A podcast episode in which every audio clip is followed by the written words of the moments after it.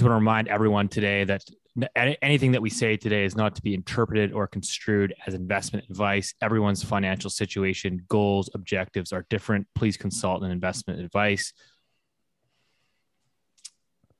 Welcome back to the Loonie Hour, the uh, episode number two. I'm here with uh, the three amigos, Richard Dias, uh, Richard is the founder of Acorn, a boutique macro research house that specializes in helping family offices, high net worth individuals, small institutions with asset allocation and portfolio construction. And to my right, our favorite boomer, Keith Dicker with IceCap Asset Management, the founder who's been managing money uh, professionally for over 30 years. Welcome back to the show, gents. Hey guys, it's gonna be another great week. How you doing, guys? Yeah, we got some pretty good feedback from episode one here. So hopefully we'll keep shaking off the rust for episode two. Uh, but I wanted to sort of peel things open here first and foremost with obviously the the hot button topic of the week. Uh, you know, Canada's CPI inflation ripping in at 4.4% on a year over year basis. It's the highest uh, pace of growth or the pace of acceleration in 18 years. Uh, so obviously Canadians are feeling the pinch uh, under you know higher inflation. Everyone's talking about it. And of course, you know, to coincide with that, now everybody's saying, well, hey, you know, the Bank of Canada's mandates 2% inflation. So uh, we've got Scotia Bank now coming out with a forecast, which I ridiculed on Twitter.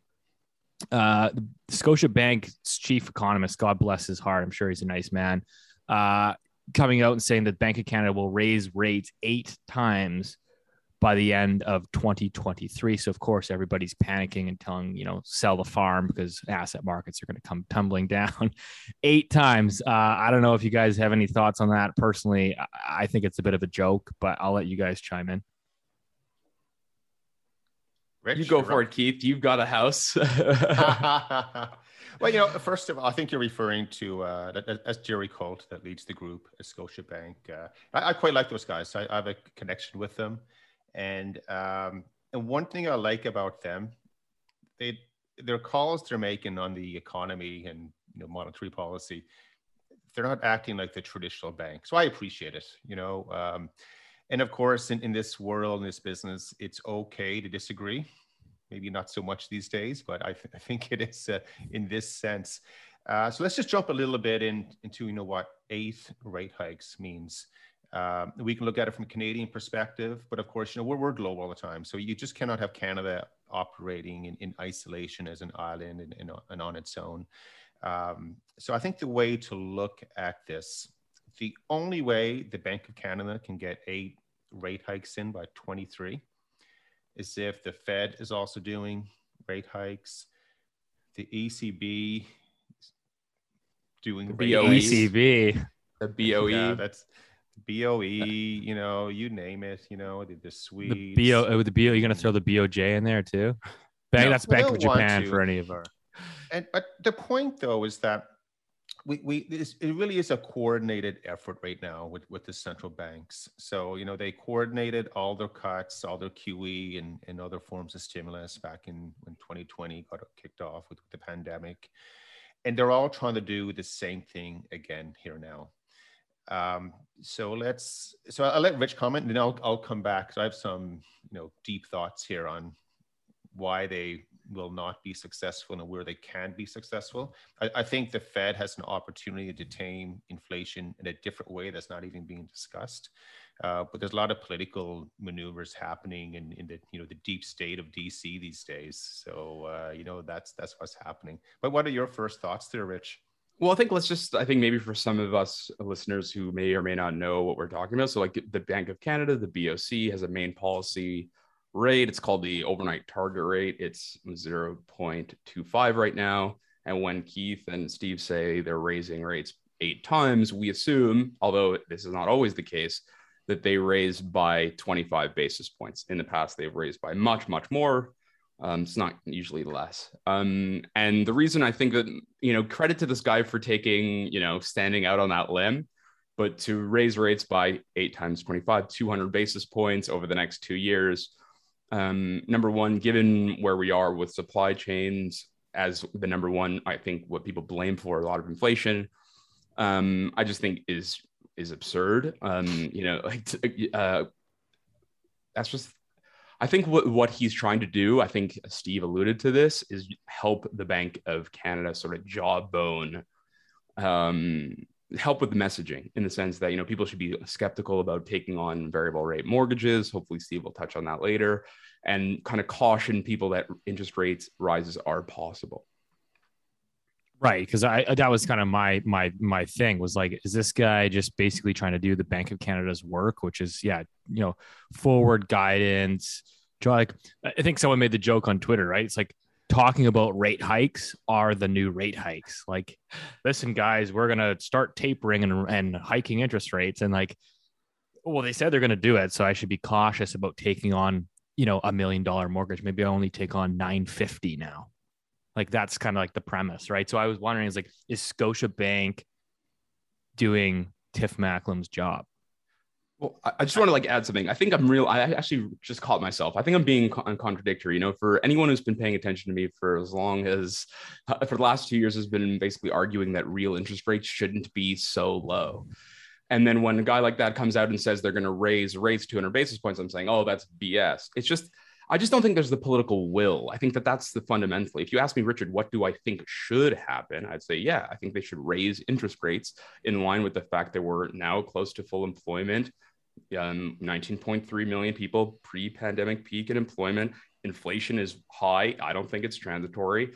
In um, real rates are 50-year lows. They should be raising interest rates. My beef with that comment, my beef with Tiff Macklem, is I just don't think they have the guts to it. You know, uh, and the guts to do it. Excuse me.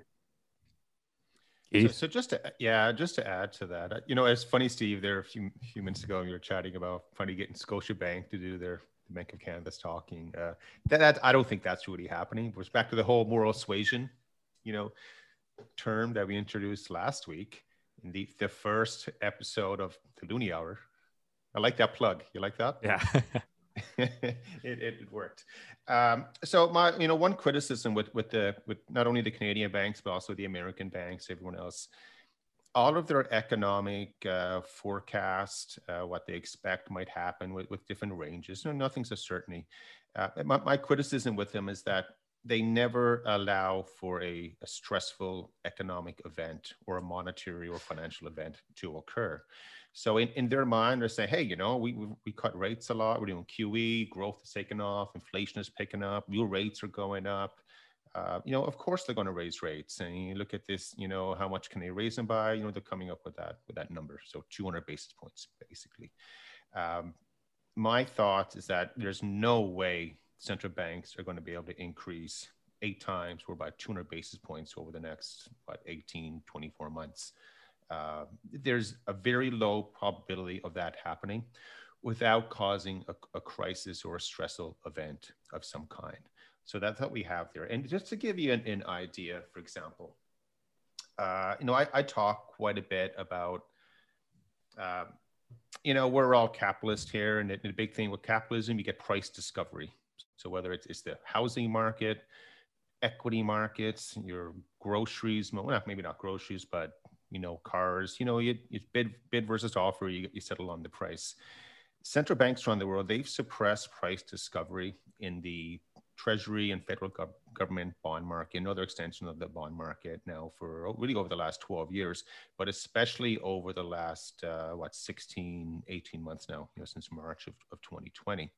So if they're saying, if everyone's just sort of using, you know, the 10 year in the US or Canada to say, hey, inflation's coming back, or it's not coming back, you know, the central banks have the ability to continue to suppress price discovery in that market. And they're going to say, like, again, I don't think they're going to be able to raise rates, but they have a process to go through. But if they continue to let inflation run hot, that they're not able to raise rates, especially if there's a change to the Fed, which I think could happen next year, uh, inflation will then be reflected in other financial markets. So in the other financial market world, and this is where a lot of Canadians need to sort of have a good think about here, is that if it's not going to happen at the federal government or provincial bond market level, it moves over to credit spreads in corporate debt. And it's also going to move over in everyone's next favorite bond proxy, which is preferred share market.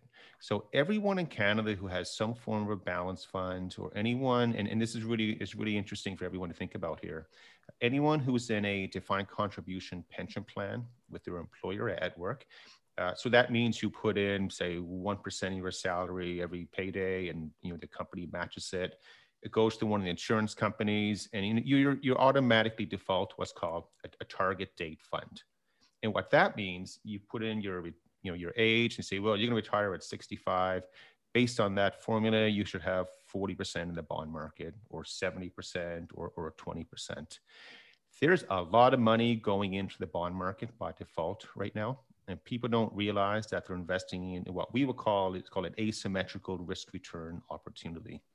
So normally you have your distribution curve, you know, it, it's symmetrical, you know, you take your, your bet on each side asymmetrical means your upside is this and your downside is that, or you can flip it over on the other side. Right now, the majority of Canadians in any kind of a balance fund or one of these target date funds, they're stuck in this asymmetrical risk return uh, exposure. So maybe anywhere from 25 to 50% of the portfolio is stuck in a market that's primed to be uh, reflecting inflation into the system. So that, that's just something people need to think about. That's what we think about as investment managers all the time. People just don't understand and appreciate the risk in the market. So I know a lot of people talk about inflation right now and say, hey, everything's going through the roof, inflation, inflation. Some people are excited by it.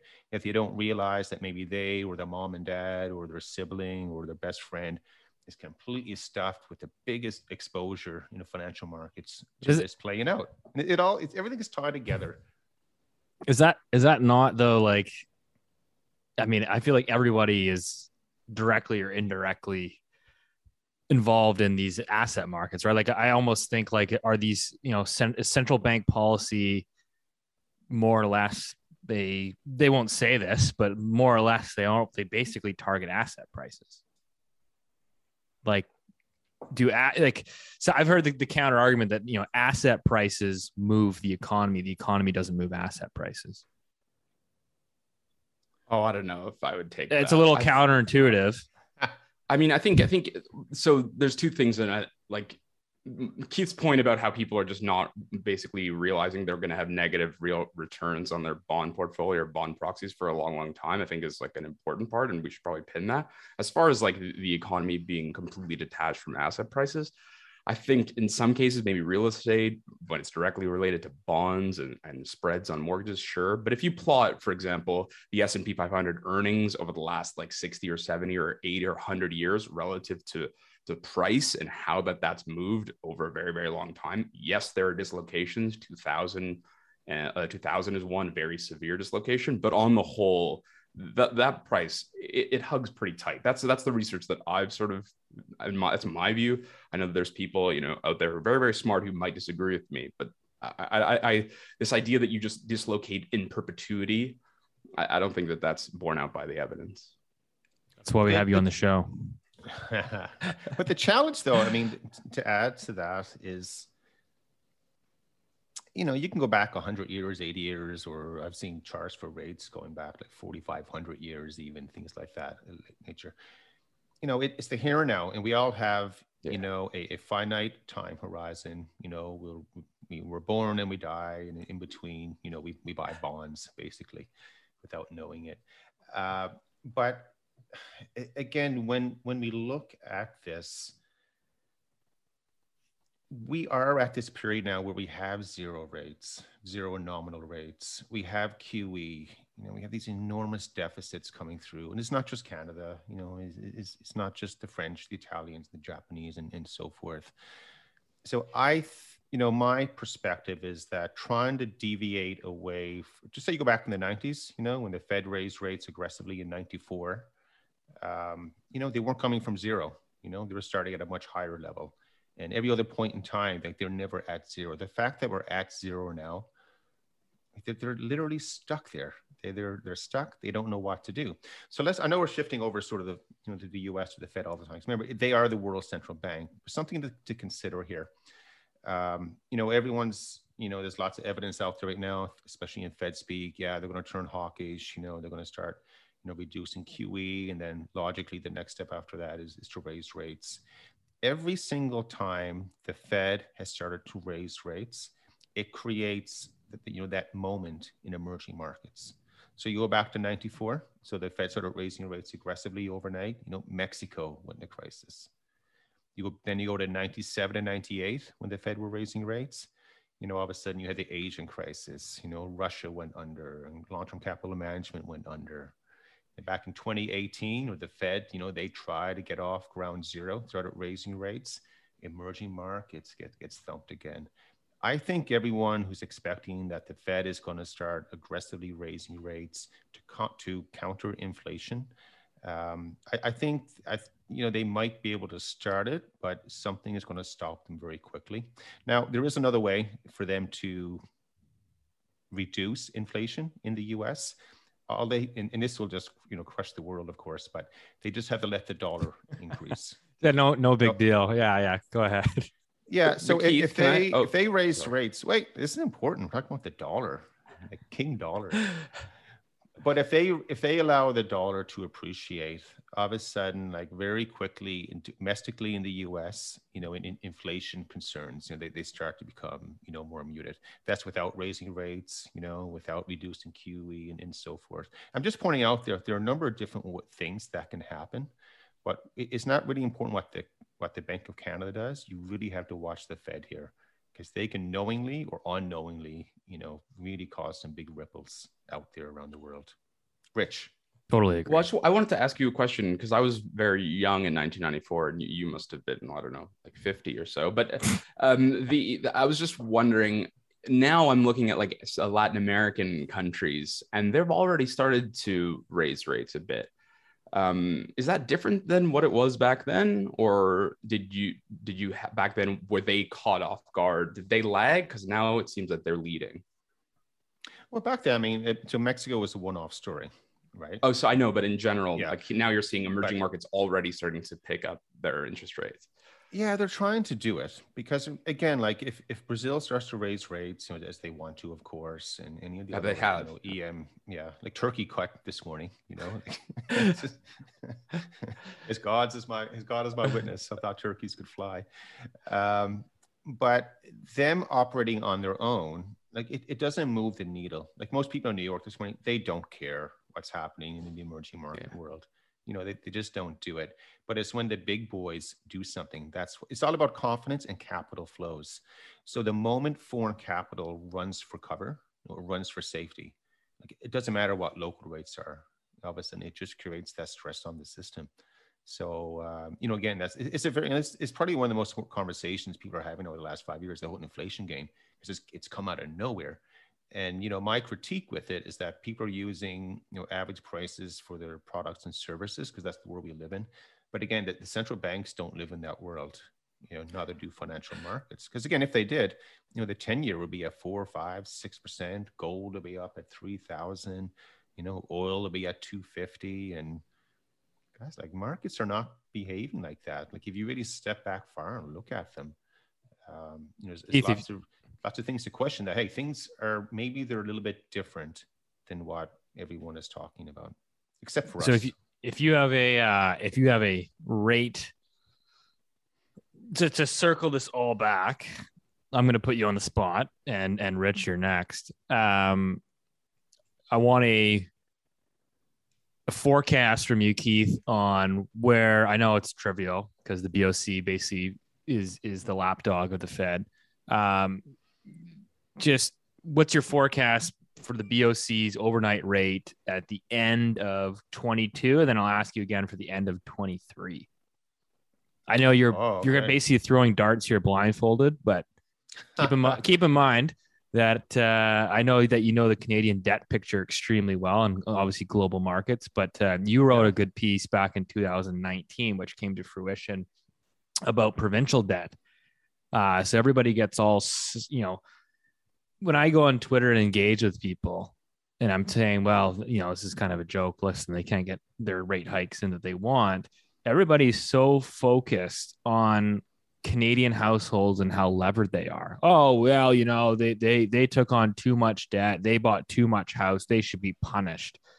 And I always say the, the, the last thing you're to have to worry about is if they get eight rate hikes. And the last thing you should be worried about is Canadian households. I think we got to start looking at the provincial governments, the municipal governments, and obviously, you know, the corporations in Canada as well. So um, I'm sure we can get into that. But I mean, what are your thoughts on, on sort of where the overnight rate is and, and all that? Yeah, so straight to the point, I, I think they'll be lucky to get two rate hikes in, and then they'll be stopped by some kind of crisis somewhere whether it's within Canada or outside. I, I think that's where that's how far they'll get. So two. So that, that means that that's puts you at 0.75 basically, which is the yeah. last rate height cycle we hit 175. So, so point, again, I just don't think they're going to be able to go from a quarter up to 175, and everyone else around the world is, is doing it. and there's zero. They don't want to, but they don't want to. Yeah, I, I just don't see it happening.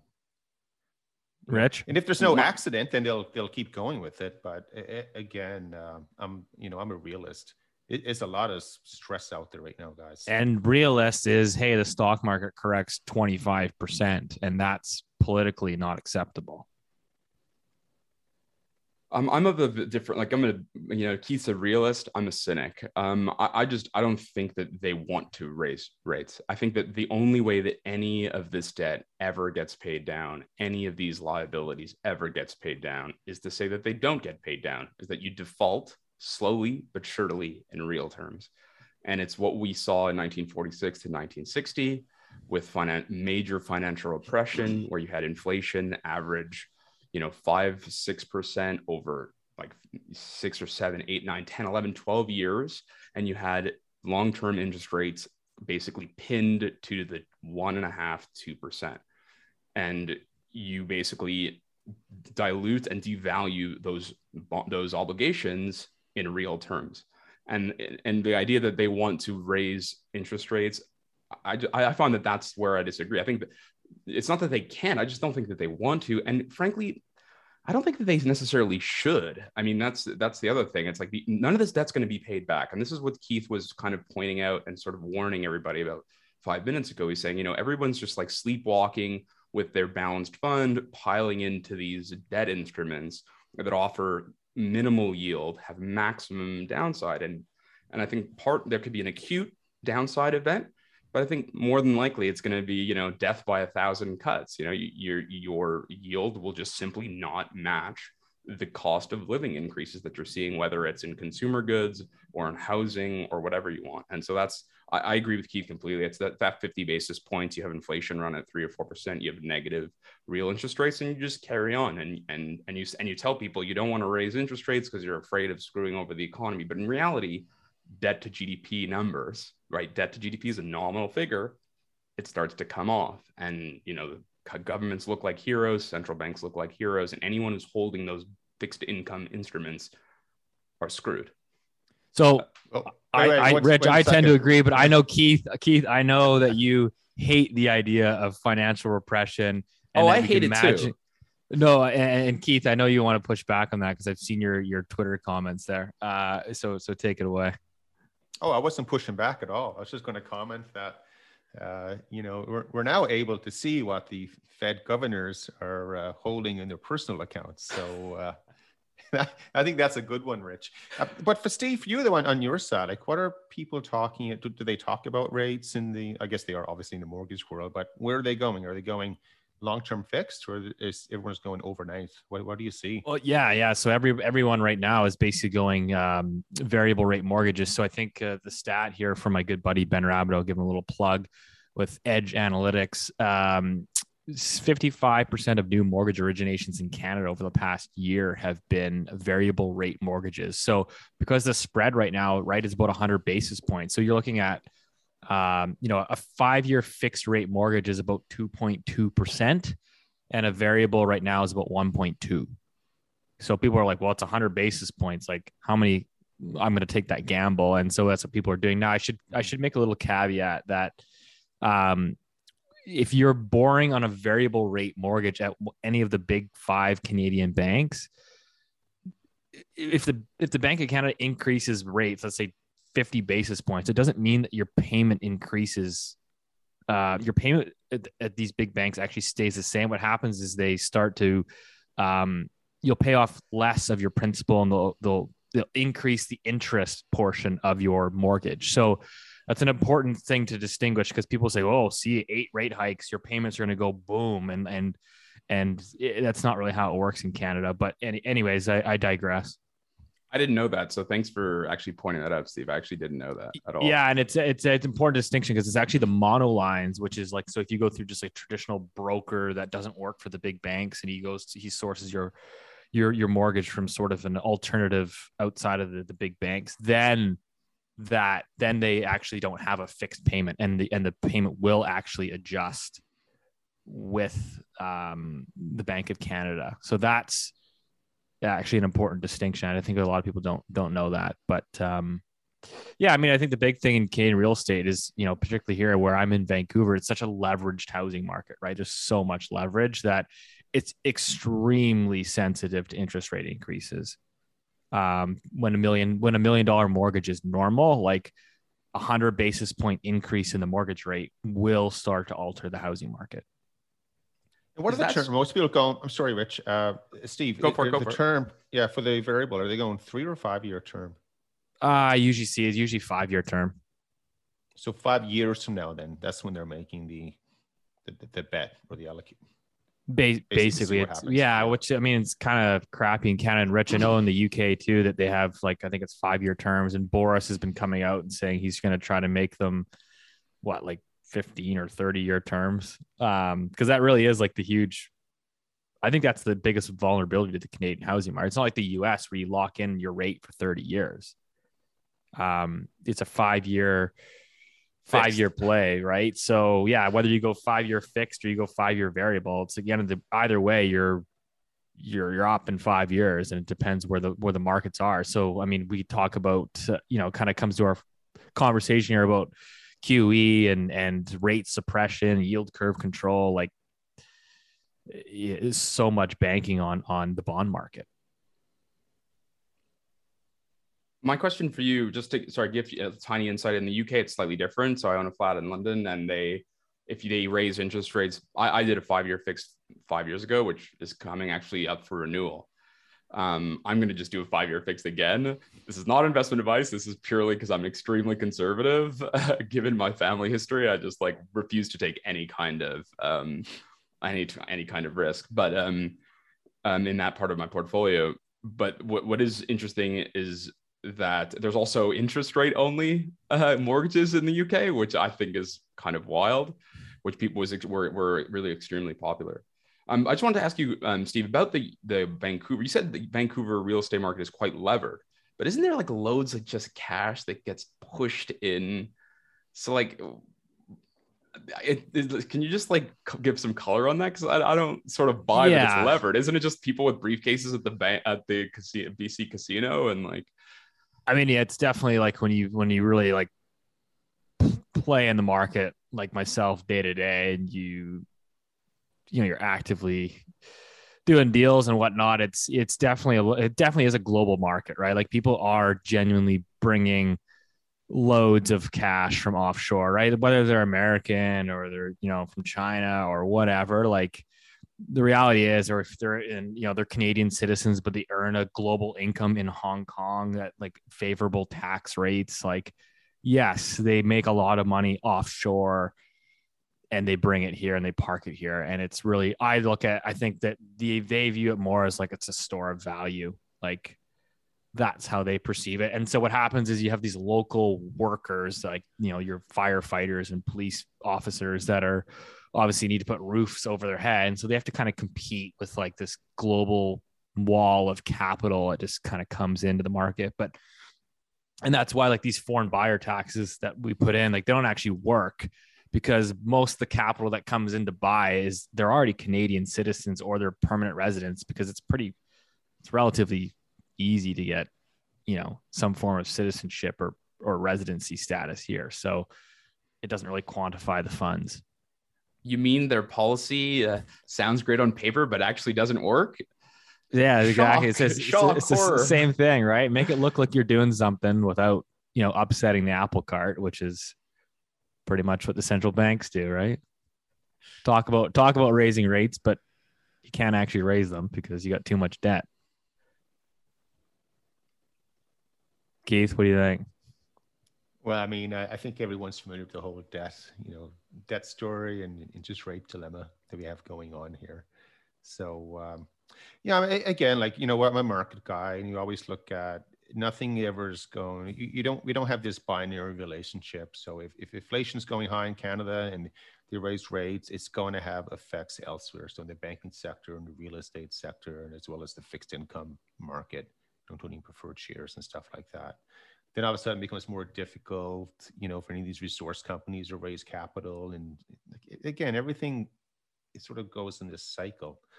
Uh, but we'll have to see, you know, who's who's the first central bank here of the major central banks, you know, to uh, sort of crack the nut first and take the first go at it. But everyone, again, like they speak with each other every day. Uh, they don't necessarily take orders from the Americans, but you know, everyone is is on board on, you know, how they're going to build this, you know, back better. Yeah. so so so that. Rich Rich talked about uh, just to maybe get towards the the bitter end of the show here, but Rich talked about sort of, you know, and I think this is somewhat the theme of the show, but, you know, an era of financial repression, right? Where essentially inflation runs maybe a little bit hotter than than normal, but you know, interest rates essentially can't normalize under the weight of the debt. And so, you know, real rates are negative for, a, you know, a prolonged period of time. Um, Keith, I mean, as a portfolio manager, so the average Canadian's probably going, "Oh man, listen to the show, going, this sounds terrible." Uh, not the show, not the show. Yeah. the outlook. the show sounds sounds terrible, and this sounds even worse. Um, how do you how do you manage funds in that sort of environment? Uh, like, what what do you say to the, the average Canadian here that you know is trying to preserve their portfolio or their retirement, right? Because I think that's the big thing, yeah. right? You just, I think the majority of people, they just want to watch football on Sunday. They don't want to think about financial housing, financial markets, and they just give it to their pension fund or they just give it to, you know, some broker at the bank that they've never met and set it and forget it. Just do what your things. And and you, as you highlighted early in the show, there's obviously risks, unknown risks uh, in, in that so how, how do you how do you look at that? Well what, what's really great though uh, again i think financial markets are set up perfectly you know you it, what i mean by that is if you're aware where the risks are and where they lie it gives you an opportunity to either make money from that event or to preserve your capital from that event. The worst thing in the world is waking up in the morning and your portfolio has done this or that and you're like what the heck just happened? And then you call up somebody and they're like I don't know what happened. You, know, it goes like that. Uh, so one thing with with IceCap, I mean, we, have been talking and, and singing about this now for a while. That's what we do. We're global macro. We're worried about downside risk, and we manage around that. So uh, you know, a very high portion of IceCap clients, they're all engaged. So they can they can sit on this conversation and they can easily follow along. They can contribute as well. So with, with our clients, when you have a relationship like that with your client, it, it, it's really good because you're all on the same page. You're trying to avoid where the major risks are. At the same time, you're preparing for opportunities on, on the other side of it. So, I mean, I think these days with the creation, a lot of different uh, different kind of funds that are available, you're able to move away from that traditional, you know, balance fund mandate. So for us, we include currencies in our portfolios, uh, exposure to commodities, precious metals, as well as volatility. Some great new products are coming out now to really capture exposure to convexity if, if you're into that world or not. Yeah. Do you want to explain that, like going long volatility? Because I think there's probably a decent chunk of the audience here that doesn't necessarily understand that. Yeah, so you have opportunities to go long. I mean, depending on how you know how sophisticated you are as an investor but you know we just put out a piece last week called um, it was a good piece. Yeah it was it was, it was outstanding. It was really good. So uh, the whole piece though you know it, it had a play on john mcenroe with tennis. You know he had you know he had tantrums. And uh, then john daly the golfer you know he took that world by storm. And then after they left you know there's there's a lot of complacency and then you keep going along until hey it, it happens again so what we share with uh, investors in that piece was that you know what? There's complacency right now in equity markets, in treasury markets, credit markets, gold markets, copper, oil, and then almost every single FX cross rate you can look at. So there's complacency everywhere, which means so complacency or low volatility remain like that for a long time, and then whap, it goes up, then it comes down again. So you get these long periods with complacency, and then a short blast was really risk happening. And very few people are available for they're not prepared for when the risk happens. So what we're highlighting is that hey guys the world is set up now perfectly when you overlay you know with this inflation discussion monetary policy discussion fiscal policy all that stuff something is going to snap here and there are ways that you can maneuver your portfolio to, to at least be prepared to absorb a lot of it and then you do some stress test on it to determine hey what, what do we need to do here but but again, uh, you know, for as awkward as the global financial system is right now, you shouldn't be afraid of it. You should, you know, you should be excited by it to say, hey, we can't stop this, but you know, there are ways to either make a ton of money or better yet, you know, wake. So for example, I remember last March, March of 2020, people were waking up in the investment were like they're down 30, 40, 50% and stuff like that. And um, you know we did not have that experience at all. And then when you're chatting with a client it's hey like this this is good because investors are not individual investors we are not pension funds. So we don't have this 80 100 or 150 year time horizon you know it, no everyone mostly has a 10 20 30 year time horizon so trying to recover from a drawdown you know it, it can be stressful for the older person and not stressful at all for the younger person, right? So you go all into crypto and, and stuff like that, you know. So uh, it, again, it's really understanding how we're put together and you know understanding the, the complacency that's out there. Um, can I give my two cents on that? Because at, at, Acorn, we deal with uh, high net worth individuals. One of my clients is a family office. They do have a 50, 100 year time horizon. And so for me, it's kind of fun because I, you know, you obviously have to manage to benchmark. You have to help our clients um, basically, you know, avoid these mistakes. But also, I mean, for me, something like a, you know, um, financial repression, higher inflation for longer, negative real interest rates is a key portion or key chunk of our thesis and helps us in, sort of invest um, and determine sort of how to avoid those risks. You know, one of my one of my clients has you know 80% um, exposure to um, to equities and, and just is is under no impression that he'll ever get paid back in real terms from the bond he's also very aware, like Keith, that there's a drawdown um, that's coming probably, and, and but he's in a position to sort of weather that, and he's sort of using that as he will probably use that as an opportunity, you know, to to to, to put more chips on the table, um, and and is positioned as such. Um, I, I'm a market guy too. I think why probably all get along is I, lo- I think it's it's beautiful. It's the hive mind, isn't it? It's just a million people making decisions, um, all expressing their view, and you know in, in a way the market's sometimes wrong but the market's almost always right. And it's just a, dist- a distillation of that like the human capacity the productivity um, the opinions of everyone all sort of fighting and getting along you know and and sort of settling things non-violently um, and spit out on a chart. I, I don't know. I find it so beautiful and it's, it's just so much fun to talk to you guys about it. So now we just got to get keith into bitcoin. 66,000 Keith. I'll sell you an NFT, Keith. It'll be a picture of me. yeah, I don't quite get that. But you know, like real quick on, on on Bitcoin, like you know, we understand it, but we're not fully in or fully not committed to that sector. Incredibly interesting. Uh, the you know the one comment that that we'll make, and I know you, oh my god, like if you talk anything ill about crypto, you know you get attacked. We're gonna lose some viewers com- here.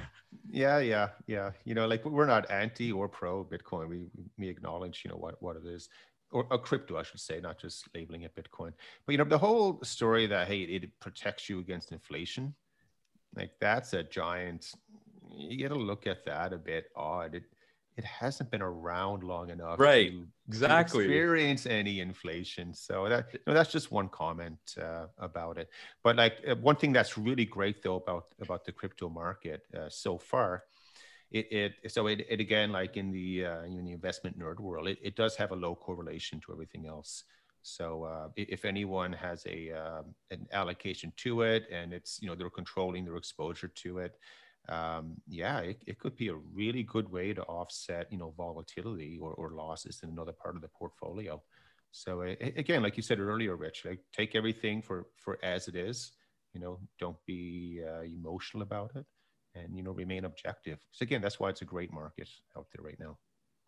I know we're wrapping up, but I just want to can I say something on Bitcoin? And it's nothing to do with actual Bitcoin or whatever. I just think I'll just remind everyone in general when you look at industries, and I would consider blockchain and Bitcoin a new, a budding industry, tech, tech in the 2000s, like airlines in the early 50s and 60s, automobile industries in the 10, 20, 30s. You know, there was a lot of um, like the internal combustion engine lasted forever and will hopefully last forever. Planes, still very useful. The internet, clearly useful. But the companies that pioneered those initial in technologies industries that were the leaders on day one were very, very, very rarely the leaders 10, 15, 20, 50 years later. And uh, so that's so although you know people say, well, do you think Bitcoin is here to stay? I'm like, I'm, I'm agnostic. You know, I don't really know. I think what's in my view more interesting maybe is the that concept the the blockchain the technology that makes something like bitcoin possible is to me the more fascinating thing. In the same way that you know 120 years ago when the ford model t sure but there's literally dozens and dozens and dozens of automobile um, manufacturers in the in the 10s and the 20s that you will have never heard of. Um, the car persists. So that would, that would be the last thing I want to say on that. Yeah, I think that's a that's a good way to wrap it up because I think yeah, you t- touched on it. I see that like with like Ethereum, and then now you've got like Solana, Cardano. It's Doge. like okay, well, which which one's going to be the winner here? But uh, anyways, we we digress. So. Uh, that's about it. That's all we got for this week's show. Thanks for tuning in. We'll see you guys next week. Cheers.